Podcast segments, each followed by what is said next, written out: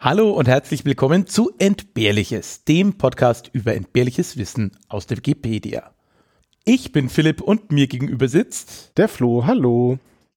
Ja, jetzt geht schon wieder los, ne? Wir nehmen jetzt gerade relativ früh wieder auf nach der letzten Aufnahme. Das ist richtig, genau. Weil es so viel Spaß gemacht hat. So, weil es so viel Spaß gemacht hat und ich total viel Freude habe. Und äh, ja, wir sind hier.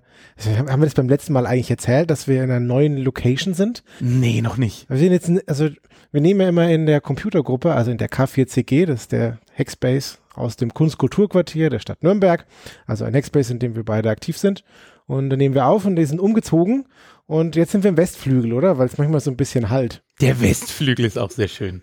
Da waren große Umbauarbeiten und wir haben äh, waren aus, ausgesiedelt und jetzt sind wir wieder zurückgesiedelt. Und äh, deswegen ist hier noch ein bisschen kahl an den Wänden, aber es ist sehr schön und auch warm. Und äh, das ist die zweite Folge hier. Also wenn ihr euch wundert, warum es so ein bisschen halt, äh, liegt nicht daran, weil wir äh, jetzt im Westflügel wohnen, sondern weil es ein bisschen kahl ist hier. Ja, ich hoffe, dass das im Post-Processing ein bisschen weggeht. Von daher hört ihr vielleicht davon gar nicht so viel. Aber wir haben viel Spaß auf jeden Fall. Das stimmt. Viel Spaß hatten auch viele Leute, äh, haben sich gefreut, dass du jetzt hier regelmäßig dabei bist, habe ich gehört. Das gelesen. Wirklich, wirklich schön, wie viele Leute geschrieben haben. So, ach, schön, dass Philipp mitmacht. Wirklich, wirklich ganz viel Liebe dafür. Und wenn ihr da was hinschicken wollt, also im Sinne von Liebe, könnt ihr das tun, entweder beim Social Media Mastodon bei entbehrliches at podcasts.social oder eben im Telegram-Channel von Entbehrliches. Genau, wir würden es auch wieder in den Shownotes verlinken. Und da sind immer sehr viele nette Leute und da hat man so zwischendrin schicken, also es hat sich mittlerweile etabliert, dass Leute Artikel, die sie finden, da reinposten und dann freuen sich immer alle anderen, dass sie was gefunden haben. Das sind manchmal Dinge, die das dann in den Podcast schaffen oder vielleicht auch nicht, weil sie halt nur so kurz sind, aber ein schöner Austausch von ja, Wikipedia-Interessierten, die lustige Artikel finden und sie untereinander verteilen. Und das Schöne finde ich, dass in dem Chat ja automatisch erkannt wird, wenn ein Wikipedia-Artikel gepostet wird. Das hat, glaube ich, der andere Flo geschrieben, oder? Genau, das ist der Bamse-Bot. Ja, das ist super. Und der sagte nämlich, oh, den Artikel kenne ich schon, wenn den schon mal jemand ge gepostet hat. Oder eben ein, oh, den kenne ich noch nicht und dann wird er irgendwo bei euch auf eine Liste aufgenommen. Ja, genau, da wird so ein Ticket aufgemacht und dann äh, könnte sich da mal jemand drum kümmern, ja. zu verblocken. Wie groß ist denn eigentlich diese Liste ungefähr? Oh, weiß ich nicht. Das, Aber es sind lang. bestimmt hunderte schon, oder? Ja, bestimmt. Ja, großartig. Und wer auch immer großartig ist, ist natürlich Joe. Hit it, Joe!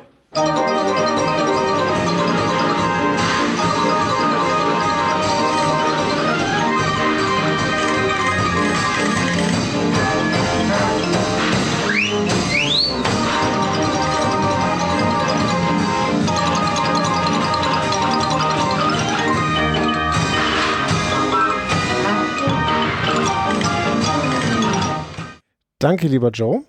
Und wie es die Tradition will, frage ich jetzt den Philipp, hast du mir was mitgebracht? Ja, habe ich.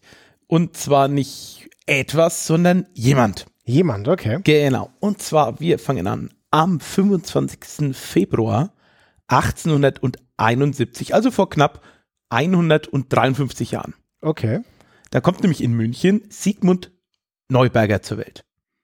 Mhm. Hast du den Namen schon mal gehört? Ich denke nicht.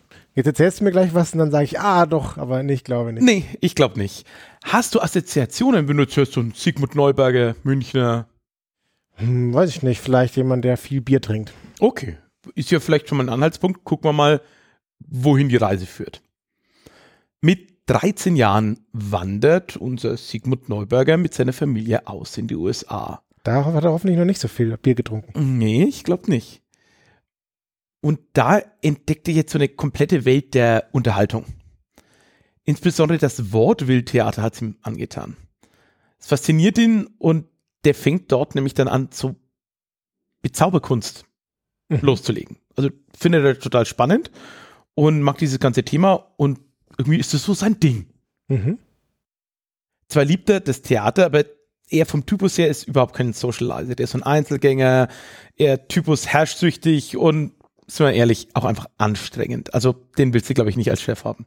Okay, aber er steht auf der Bühne und macht dann da Zauberkunst? Mhm. Kommen wir nämlich jetzt dazu, mit 19 fängt er jetzt nämlich an, selber aufzutreten. Ach so, davor hat er sich quasi dafür interessiert und genau. Äh, viel konsumiert. Und genau. Jetzt, wie es immer so ist, erst dafür interessieren, dann selber herstellen, ist wie mit den Podcasten, fängt er an, selber aufzutreten.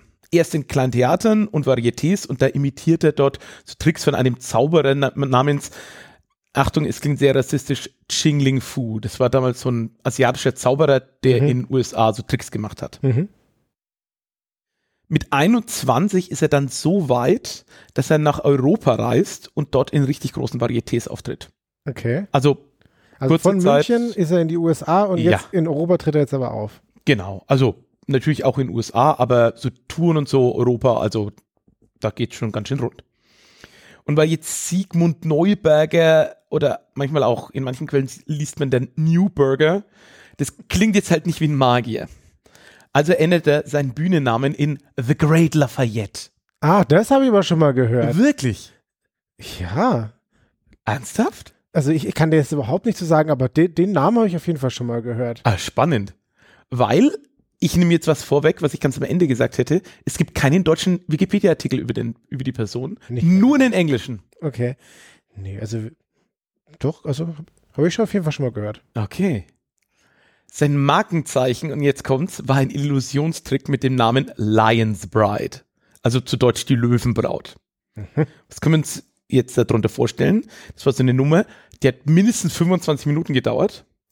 Und zwar so eine Mischung aus Zauberei, Schauspiel, Tierdressur und ich würde noch sagen Akrobatik obendrauf. Eine, eine einzelne Zaubernummer, 25 Minuten. Ja, So viel Aufmerksamkeitsspanne hat heutzutage wirklich keiner mehr. Ja, auf TikTok kommt es nicht durch, keine Chance. Okay, und jetzt kommt. Im Mittelpunkt stand ein Löwe in einem Käfig. Okay, also schon mal der Löwe und eine Frau, also die Bride. Die wird dann in den Käfig mit dem Löwen so reingeschoben oder herabgelassen. So ein bisschen schwierig mit den Quellen von damals. Und dann Sigmund, äh, pardon, the Great Lafayette, springt dann von einem galoppierenden Pferd in den Käfig, hat dann im nächsten Moment den Schleier von der Frau an und wird dann vom Löwen verschlungen. Der Löwe zieht sich dann selbst das Fell ab und es erscheint, tada, die Frau. Pardon, nein, tada, the Great Lafayette. Ah, okay. Ich würde es lieben gerne sehen. Also, ich habe keine Ahnung, wie ich mir das vorstellen kann. Aber der hat wohl so extrem schnelle Verkleidungs-, Umkleidungssachen gemacht. Und die haben wohl mit dem echten Löwen gearbeitet und vermutlich, wenn der reinspringt, hat er erst das Frauenkostüm drunter und die Frau verschwindet irgendwie anderweitig und dann das gleiche nochmal mit dem Löwen. Ja, das, also wenn du das so sagst, das klingt für mich, für mich wie so, ich weiß nicht, ob er der Erste war, aber es gibt so, so einen frühen, frühen Basiszauber-Ding, weil das ja, gibt's ja ganz viel, dass Leute irgendwie so Sachen verschwinden lassen und Mhm. dann da auftauchen und sich dann so umkleiden in sehr schnell und so. Ist er da der Urheber von? Der Urheber sicher nicht, aber sagen wir so, kurz gesagt, was für eine Nummer. Also die war nicht nur für die damalige Zeit extrem aufwendig, sondern auch noch echt teuer. Also diese ganze Vorbereitung, da musst du auch einfach die ganze Zeit einen Löwen halten. Was machst du mit dem danach und davor? Hm. Ja, Das heißt, du hast da so einen Löwen. Aber der Erfolg gibt ihm recht und die Nummer und überhaupt seine ganze Show war ein echter Straßenfeger. Und der verdiente damals dann vermutlich um die 44.000 Pfund im Jahr. Das entspricht heute 2024 etwa 6,7 Millionen Pfund. Okay, das ist ordentlich. Mhm. Natürlich brauchen solche Tricks dann aber auch enorme Vorbereitungen, ein großes Team. Der hatte 40 Angestellte. Ja, da kann er, wenn er, damit kann er 40 Mal im Jahr auf Tour gehen, weil dann mal die Frau weg ist. die sich dann um die Tiere, die Technik, die Kostüme kümmern, also BühnenarbeiterInnen, AssistentInnen, TierpflegerInnen, SchneiderInnen und natürlich auch die Frau, also die die Löwenbraut spielt und natürlich der Löwe, ne? Der Löwe ist natürlich auch dabei. Aber ich habe es ja schon erwähnt, unser Eigenbrötler Sigmund, also pardon, The Great Lafayette, war nicht nur ein schwieriger Mensch, sondern auch ein schwieriger Arbeitgeber. Der war wohl ziemlich perfektionistisch, verlangte von seinen Angestellten einfach, dass die ranklotzen wie blöde, weil er hat's ja auch getan. Der war ein ziemlicher Ty Tyrann und ein regelrechter Egoman in Sachen Arbeit. Und einfach immer diese Angst, jemand könnte seine Tricks stehlen. Naja, man könnte fast schon so paranoide Züge reden, aber klar, wenn dessen Geheimnisse rauskommen, wie man das nachmacht. Es ist jetzt nicht, dass man sagt, okay, das mache ich jetzt mit Omas Zauberkasten mal eben nach, aber das war natürlich das große Faszinosum trotzdem ein. Ja, Wie klar. funktioniert das überhaupt? Aber es gab da jemanden, der stand bei ihm ganz, ganz, ganz hoch im Kurs. Und da komme ich jetzt zu einem Kollegen, wo ich mir denke, den hast du vielleicht schon mal gehört, und zwar den Herrn Erik Weiß, beziehungsweise Weißz, je nachdem, also SZ hier, noch alte Schreibweise. Sagt der dir was? Nee, das sagt mir nichts. Aber vielleicht kennst du ihn. Der Zaubername wieder. Ja, ja, jetzt kommt der Zaubername, den kennst du nämlich bestimmt, nämlich Harry Houdini. Ja, natürlich. Genau. Der machte ihm, also Harry Houdini, super bekannter Entfesselungskünstler, und der schenkt nämlich dem Sigmund den kleinen Hund. Mhm. Und der nennt den Beauty. Und die sind ab dann komplett unzertrennlich. Also der liebt diesen Hund und der Hund ist die tollste Sache der Welt. Und ab dann einfach sofort unzertrennlich. Und das ist auch halt wirklich so die einzige, also jetzt nicht Person, sondern die einzige, das einzige Wesen, das er, also Sigmund, ich meine natürlich The Great Lafayette, absolut bedingungslos mochte. Und gut behandelt. Oh ja. Auf der Tour, nur für Beauty Einzelzimmer, mit Diamanten besetztes Halsband und Fünf-Gänge-Menü. Einzelzimmer für einen Hund, ich weiß gar nicht, ist das, ist das schön für einen Hund? Ich glaube, der hat keinen Bock darauf, denke ich Hunde wollen oder? doch kuscheln oder ja, eben, irgendwie mit in der Leuten Gruppe abhängen. sein, ja, denke ich mir auch, aber hm. Und dann so ein stacheliges Diamantenhalsband. Ja, ja, das denke ich mir auch, aber gut. Ähm, es gibt übrigens, ich kann mal ganz kurz hier zeigen, auch Bilder von dem guten Mann. Dass du mal hier mal kurz guckst, hier einfach nur so eine kleine Einzelaufnahme von ihm, Mhm. wo so mit Brille eher so ein bisschen, ich würde sagen, nicht ein strenges Gesicht, aber ja, einfach so ein adretter junger Mann und hier unten dann Der ein Hund. Bild weiter, The Great Lafayette mit Hund an der Seite. Aber wie das leider so ist, und das weiß ich schmerzlich auch selber mit Hunden, da kann halt immer was passieren. Und so Mhm. brach es unserem Sigmund förmlich das Herz, als Beauty kurz vor einer Show in Edinburgh starb. Er bestand dann auch drauf, also Beauty braucht eine gebührende Beerdigung. Auf dem Friedhof in Pearshill Cemetery. Das ist ein Ortsteil von Edinburgh. Aber da dürfen jetzt nur Menschen beerdigt werden. Also nach viel Diskussion mit irgendwelchen Räten, ich weiß nicht, ob er auch noch bestochen wurde, aber es wurde eine Ausnahme gemacht, aber er muss das Versprechen abgeben, beziehungsweise sich selber verpflichten, wenn er irgendwann mal stirbt, wird er im gleichen Grab beerdigt. Also Ah, okay. das Grab ist reserviert und dass da jetzt der Hund drin liegt, ja gut, hm, aber da kommt der mal rein. Also versprochen ist versprochen. Gut. Wie könnte jetzt die Geschichte weitergehen? Ich weiß nicht, es, ich traue es nicht zu sagen, aber irgendwie so ein makaberer Zaubertrick mit dem Hund und dem Grab. Äh, nee, nee, nee, nicht ganz, aber es wird auch, äh, äh, sagen wir so, es wird jetzt etwas unschön. Also, wer jetzt nicht unschöne Dinge hören will, der skippt vielleicht bis zur nächsten Geschichte. Vier Tage später ist es der 9. Mai 1911, große Eröffnungsshow im Empire Palace Theatre in Edinburgh. Wieder The Lion's Bride, der Great Lafayette in Höchstform. Auf der Bühne Sigmund, der Löwe, die Braut, Papierlaternen, Kerzen, Kissen, Sofa. Vor der Bühne ein donnerndes Orchester und 3000 begeisterte Zuschauer. Doch dann, mitten in der Show, ein Fehler der elektrischen Beleuchtung. Hm. Es kommt zu einer Feuerbildung und die Flammen breiten sich rasend schnell auf der Bühne aus. Hm. All das leicht entzündliche Material, ne, so, ich habe schon erwähnt, Papierlaternen, Kerzenkissen, Sofa, es brennt halt alles lichterloh. Und das Publikum ist völlig hin und weg. Geile Show, Wahnsinn. Die denken alle, das ist Teil der Show. Krass, dass der hier jedes Mal Ja, ja. jeden Abend so Ja, Dinge ja. anfackelt. ja, der, der, ich sag dir, der brennt die Bude. Es brennt mehr und mehr und sogar die Vorhänge fangen irgendwann Feuer und das Publikum ist völlig begeistert von der Show. Aber das Problem ist, es brennt jetzt halt einfach dieses Theater gerade ab. In der größten Not rennt der Theaterintendant dann irgendwann zum Orchester und sagt denen, ey, ihr spielt jetzt God Save the, the King, damit die Leute checken, nee, hier ist gerade Notsituation. Erst dann kapiert das Publikum, oh, wir sollten hier wirklich raus. Und das Publikum kommt auch relativ problemfrei raus. Achso, du hast, hast natürlich auch da Probleme, da Durchsagen zu machen an, an alle, wenn du da. Ja, von ist ja ein Jahren- großes Getose und dann wird gebrüllt und das Orchester spielt und das ist natürlich alles durcheinander. Erst jetzt kapiert praktisch das Publikum, was los ist und stürmt panisch nach draußen. Aber hinter der Bühne, da herrscht einfach nur Chaos. Es gibt so ein Ding, das nennt sich Sicherheitsvorhang. Der wird im Theater abgelassen, genau für solche Fälle, damit, wenn du irgendwo Brand hast, du es isolierst. Ah, Aber Problem, der geht jetzt nicht ganz zu. Schlimmer noch, der lässt immer so einen Spalt auf und durch genau diesen Spalt zieht es so Wind, ah das Feuer Kamin. noch mehr in diesen Bühnenraum rein. Ach, fuck. Und jetzt kommt auch noch Lafayette's Kontrollzwang obendrauf und der wird jetzt leider vielen Menschen zum Verhängnis. Weil der hat nämlich gesagt so, oh, Seitentüre und Notausgänge hinten, da könnte der Löwe raus. Da könnten aber auch Leute rein, um sich die Show einfach kostenlos anzugucken oder seine Hm. Tricks zu stehlen oder Leute könnten was klauen, deswegen sperren wir die alle ab. Also, hm, Lafayette hat selber ziemlich Glück, der entkommt dem Inferno. Merkt aber, oh scheiße, mein Pferd ist noch da drin. Rennt wieder rein. Das ist jetzt sein Problem. Ja, und will sein Pferd retten. Er stirbt dann mit mindestens zehn weiteren Mitarbeitenden seiner Show in den Flammen. Kurz nach dem Brand gehen dann die Aufräumarbeiten los. Es wird ein verkohlter Leichnam gefunden. An den Kleidern erkennt man sofort Lafayette.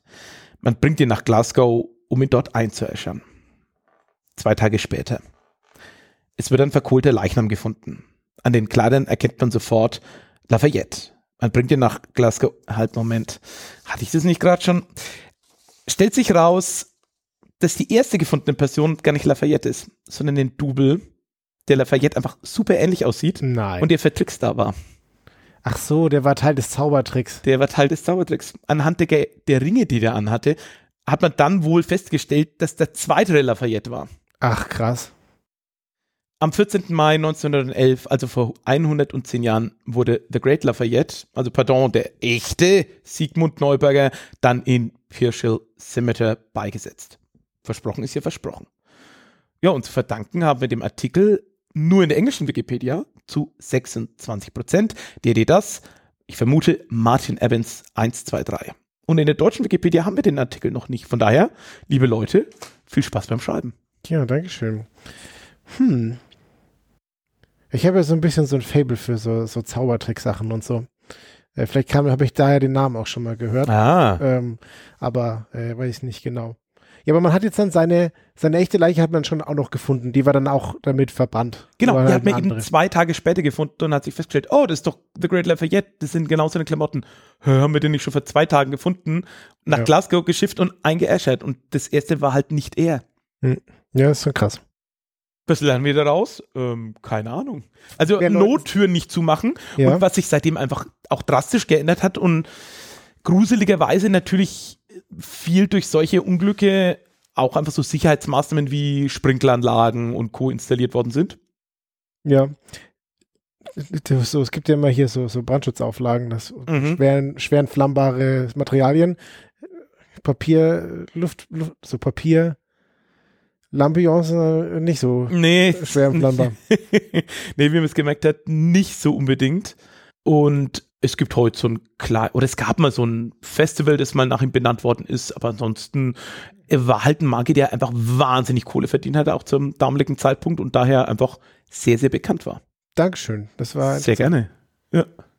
Aber Flo, was hast du mir denn heute mitgebracht? Ja, ich habe dir Friendly Floaties mitgebracht. Was? Friendly Floaty? Friendly Floaties.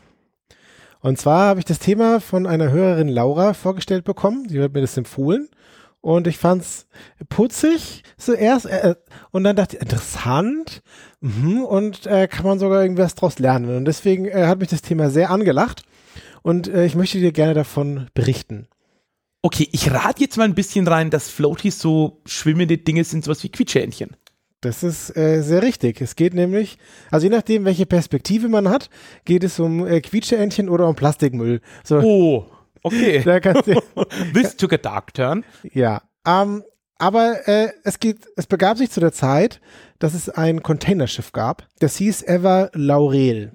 Mhm. Und äh, das ist Ever irgendwas, kennt man ja mittlerweile. Äh, es, das, das ist ein äh, Containerschiff der Firma Evergreen. Und Evergreen ist bekannt in Funk und Fernsehen, weil Evergiven dieses Containerschiff war, das im Suezkanal stecken geblieben ist. Also Evergiven und die Reederei dazu heißt Evergreen. Und davon gab es jetzt in meiner Geschichte gibt's das Containerschiff Ever Laurel. Und ja, Ich glaube, sie haben ein Motto oder einen Theme bei der Benennung ihrer, ihrer Dinge. Glaube ich auch. Und es ist halt einfach eine riesengroße Reederei und die gibt es schon seit 1968. Und meine Geschichte findet hier statt am 10. Januar 1992. Und zwar war das Schiff unterwegs von Hongkong nach Tacoma, das ist in Washington. Das heißt, das Schiff fährt von Westen nach Osten und irgendwann äh, gerät es in einen Sturm. Es war ein schwerer Sturm. Uh. Das Schiff ist mitten auf hoher See, äh, ein Sturm passiert und das war dann also mitten im Nordpazifik. Und das Schiff passiert die Datumsgrenze, also das, der, der Zeitpunkt, wo du, wenn von den Zeitzonen her, wenn du da rüber gehst, dann wechselst du den Tag, weil halt deine Zeitzone dann am Ende ist. Kannst du das eigentlich so Simpsons-mäßig machen? Es gibt ja diese, diese Episode, bei der sie in der amerikanischen Botschaft in Australien eingebucht sind sozusagen und dann springt Homer immer abwechselnd auf australischen Grund und auf amerikanischen Grund und sagt, ah, jetzt bin ich mal sozusagen hier und da, hier und da, dass du sozusagen irgendwann so ein Zeitzonenteil hast, du sagst so, jetzt, jetzt ist Dienstag, jetzt ist Mittwoch, jetzt ist Dienstag, jetzt ist Mittwoch, jetzt ist Dienstag, jetzt ist Mittwoch. Können wir machen. Ich, ich weiß es nicht. Möglicherweise ja. haben die es gemacht, weil sie hatten nämlich das Problem, dass sie äh, drei Container von ihrem Containerschiff verloren haben, genau an der oh. Datumsgrenze. Oh. Also aber, ich, aber ganz war, kurz, ja? vielleicht für alle Zuhörenden auf dem oder im Telegram-Kanal, die könnten noch mal schreiben, ob sie das wissen mit diesem, ob es irgendwo vielleicht in Europa wirklich so eine physisch eingezeichnete Grenze gibt von diesem Datumsunterschied, dass man da wirklich mal hinfahren kann und sagen, hi, ich springe jetzt hin und her. Ja, das könnte, ne, könnte man mal raussuchen. Der zumindest war dieses Schiff da am 180. Längengrad an der Datumsgrenze und ja, vermutlich war es unabhängig von der Datumsgrenze. Und ist dann angestoßen, die war so fest. genau, die hatten Party gefeiert und dabei ja. sind dann drei Container da von dem Schiff heruntergefallen. Und Container gibt es ja, es ist so standardisiert. Ich weiß jetzt nicht, um welchen Container es sich da ja. gehandelt hat. Ob aber Podman oder, oder Docker. Genau. Aber ich habe mal rausgesucht, damit man eine Vorstellung hat. Äh, ein Container ist ungefähr zweieinhalb mal zweieinhalb Meter breit und dann 20 oder 40 Fuß. Das sind dann sechs oder zwölf Meter. Mhm. Also zweieinhalb mal zweieinhalb mal sechs oder mal zwölf Meter. Also das ist schon, so ein Container ist schon relativ groß. Also wie so ein, wie so die Ladefläche von so einem LKW stelle ich mir jetzt vor. Ja, irgendwie sowas grob von ja. der Größe her. Und davon sind es drei Stück gewesen und die sind da ins Wasser gefallen. Adieu. Und die sind aufgegangen. Äh, was heißt aufgegangen? Also, ach so, die Tür haben sich geöffnet. Genau. Ich habe jetzt gedacht, so wie so ein Backofen, so wird ein größer, so ein Moment. Genau. Und die Beladung ist dann da in das Meer übergegangen. Mm.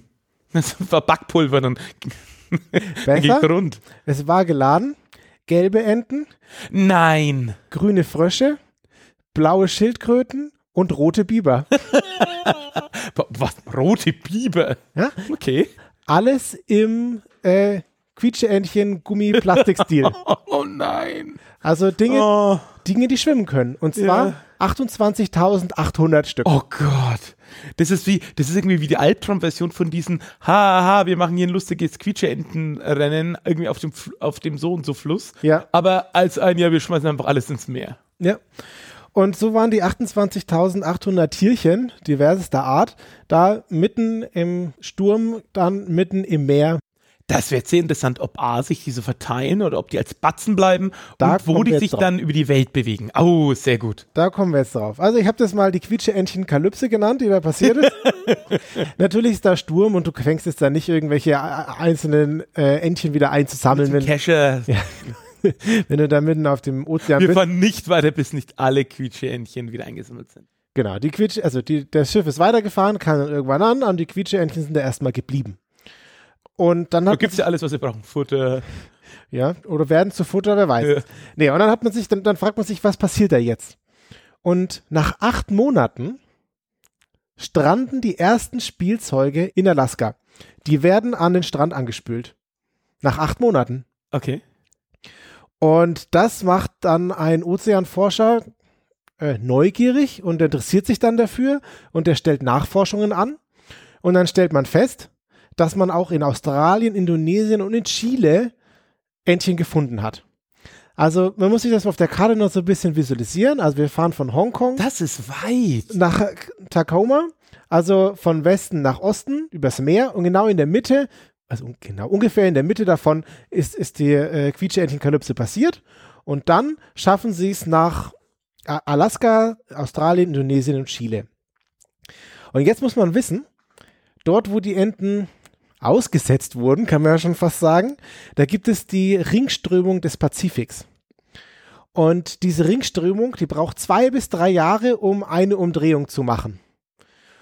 Und das hat man mal gemessen oder festgestellt, oder das ist ja großartig. Naja, man, äh, kann sehen, wie die Quietscheentchen dann im Laufe der Zeit an verschiedenen Stränden angespült wurden. Ach, toll. Und so muss man sich vorstellen, haben sie quasi eine Runde gemacht, sind dann äh, Richtung ihres eigentlichen Zieles, sind dann quasi wieder Richtung, zurück Richtung Hongkong, wo sie hergekommen sind und haben es dann einige an, ans echte tatsächliche Ziel dann wirklich geschafft. Was? Ja, nach zwei bis drei Jahren, äh, 1996 haben sie es dann ans, also nicht alle, ne, ein paar Ja, ja, davon ja. da in der Gegend und, und Aber drumherum. es wäre, einfach eine Rechnung dann zu stellen. Ja, ja, Teillieferung ist erfolgt, 10% sind noch da. Ja, Mit genau. ein bisschen Lieferverzögerung. Gibt 10% Konto, aber der Rest hätten wir jetzt hier schon gerne. Sie sind auch schon eingeschwommen, also Ja, ja, die was will was drauf. können wir ein bisschen mehr verlangen. Ja, das ist die letzte Folge. Ein bisschen, bisschen Aufschlag, dann geht es schon. Genau. Und äh, da ist die Reise aber noch lange nicht vorbei. Die Tierchen schaffen es dann auch durch die Beringstraße, das ist die Meerenge, Was? das ist die Meerenge zwischen den Kontinenten Asien und Amerika. Dort schaffen sie es, jetzt sage ich mal, hoch, dadurch und von dort gelangen sie dann Richtung Packeis ins Nordpolarmeer. Aber jetzt mal, Moment. Mit diesen ganzen Dingen, die du gerade erzählst, hat man einfach welche von diesen Entchen dort gefunden oder hat man irgendwann festgestellt, oh, dieser, ich nenne es jetzt mal Schwarm, ist unterwegs?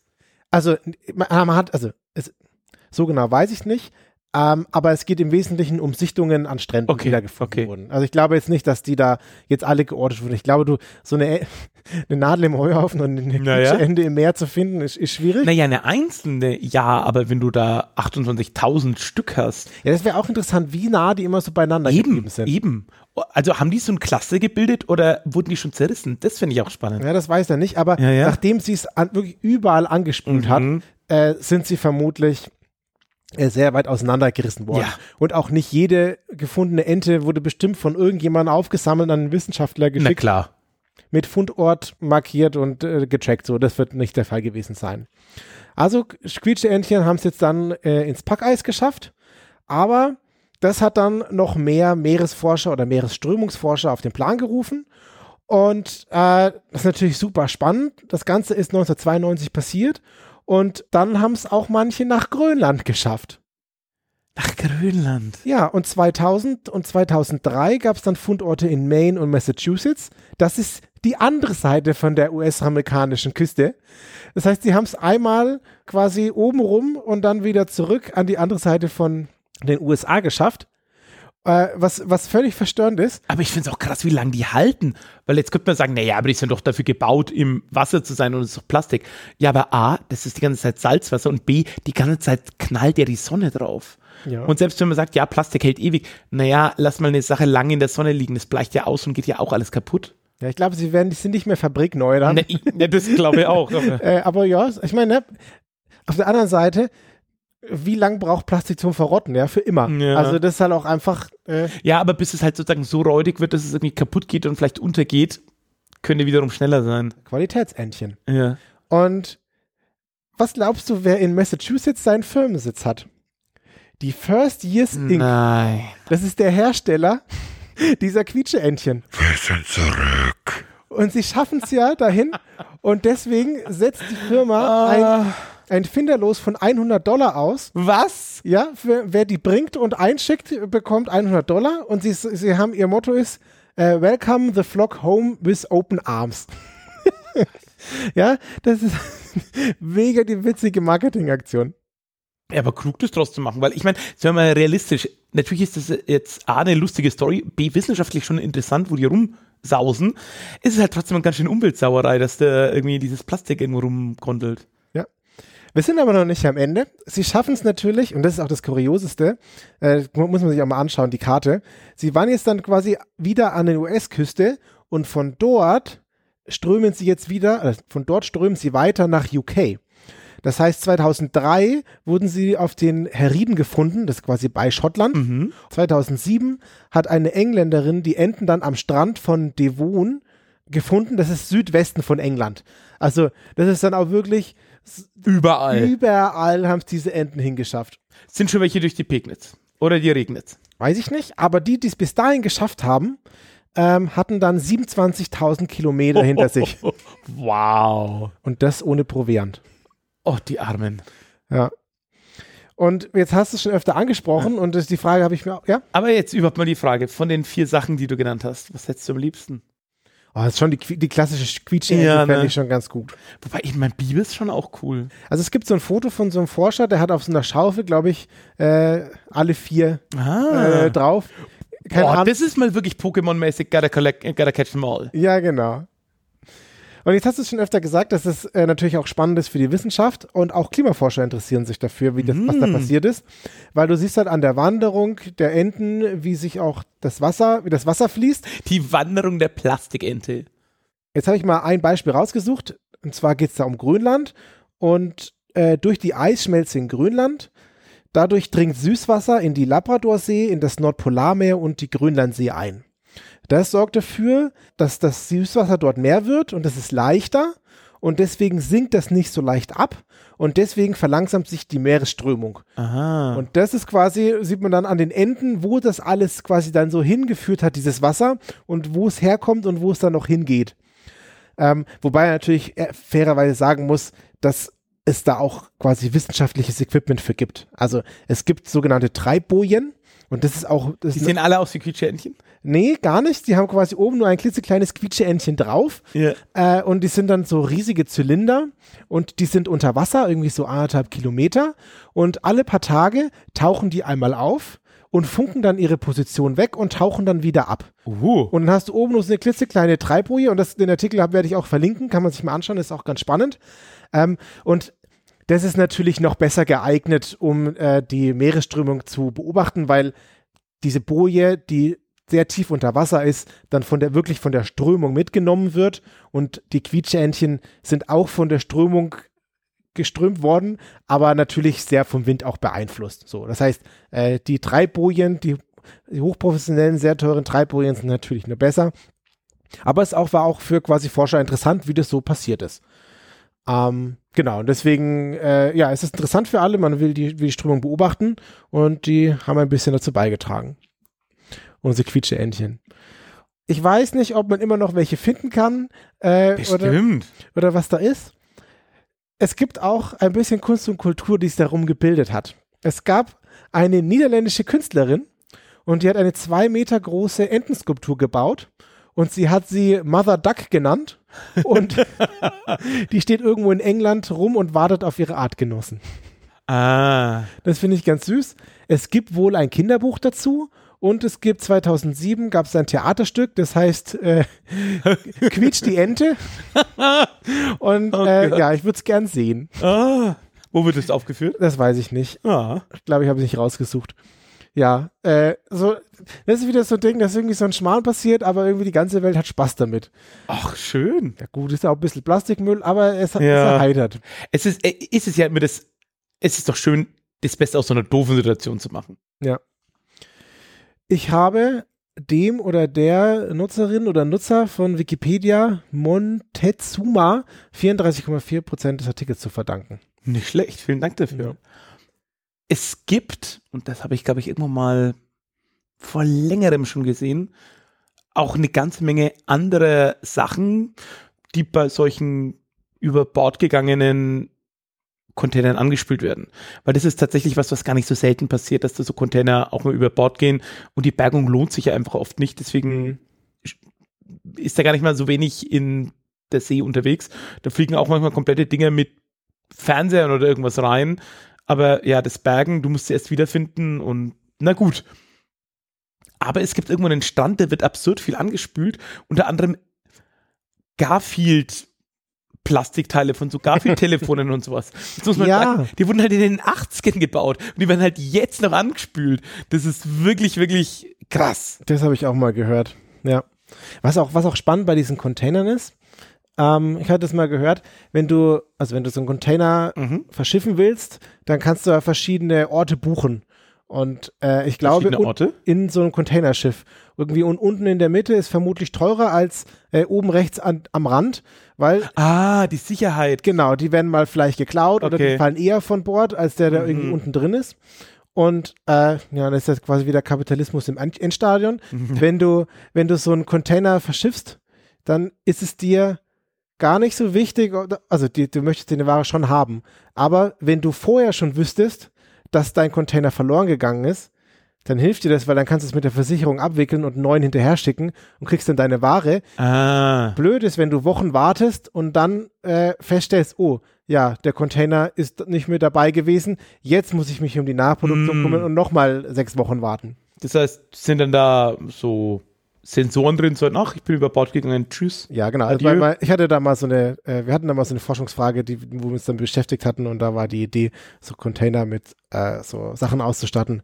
Wie der, der aktuelle Stand ist, weiß ich nicht, äh, aber daher, daher kommt quasi die, die, ja, die Geschichte. Ja. Dieses ganze Thema erinnert mich ein klein bisschen an diese Social Media Boje, die unter anderem auf Mastodon aktiv ist. Kennst du die? Nee. Das ist einfach eine Boje. Ich weiß nicht, ob es echt ist oder nicht, ist eigentlich auch egal. Die haut einfach öfter Posts raus, oder tut's, wie auch immer, mit immer einem Bild, einfach nur vom Meer, da ist halt nichts, Mhm. weil die hat wirklich, bist halt irgendwo im Nirgendwo. Und manchmal ist die See eher ein bisschen grau, manchmal eher blau und der Himmel halt auch unterschiedlich, Mhm. auch die Wellen unterschiedlich. Und das Bild ist immer untertitelt mit Die Aufregung in den sozialen Medien ist groß. Und es kommt einfach, ich weiß gar nicht, ob täglich oder alle paar Stunden ein Posting kommt. Und es ist alles, was von diesem Account kommt. Und es ist schön. so gut, weil es einfach immer passt. Ja, sehr schön. Ja, das gefällt mir. Werden wir auch verlinken. Ja, oh, sehr gut, sehr gut. Ich muss ihn auch wieder finden. Ja. Ja, das war's von meinen Entchen. Ja, das war's von dem Zauberer. Ja, Dankeschön. Ich wollte gerade sagen, es sind viele Tiere zu Schaden gekommen. Ich weiß nicht, Oder die ist es- haben ist ja alle überlebt. Ja, der Hund nicht.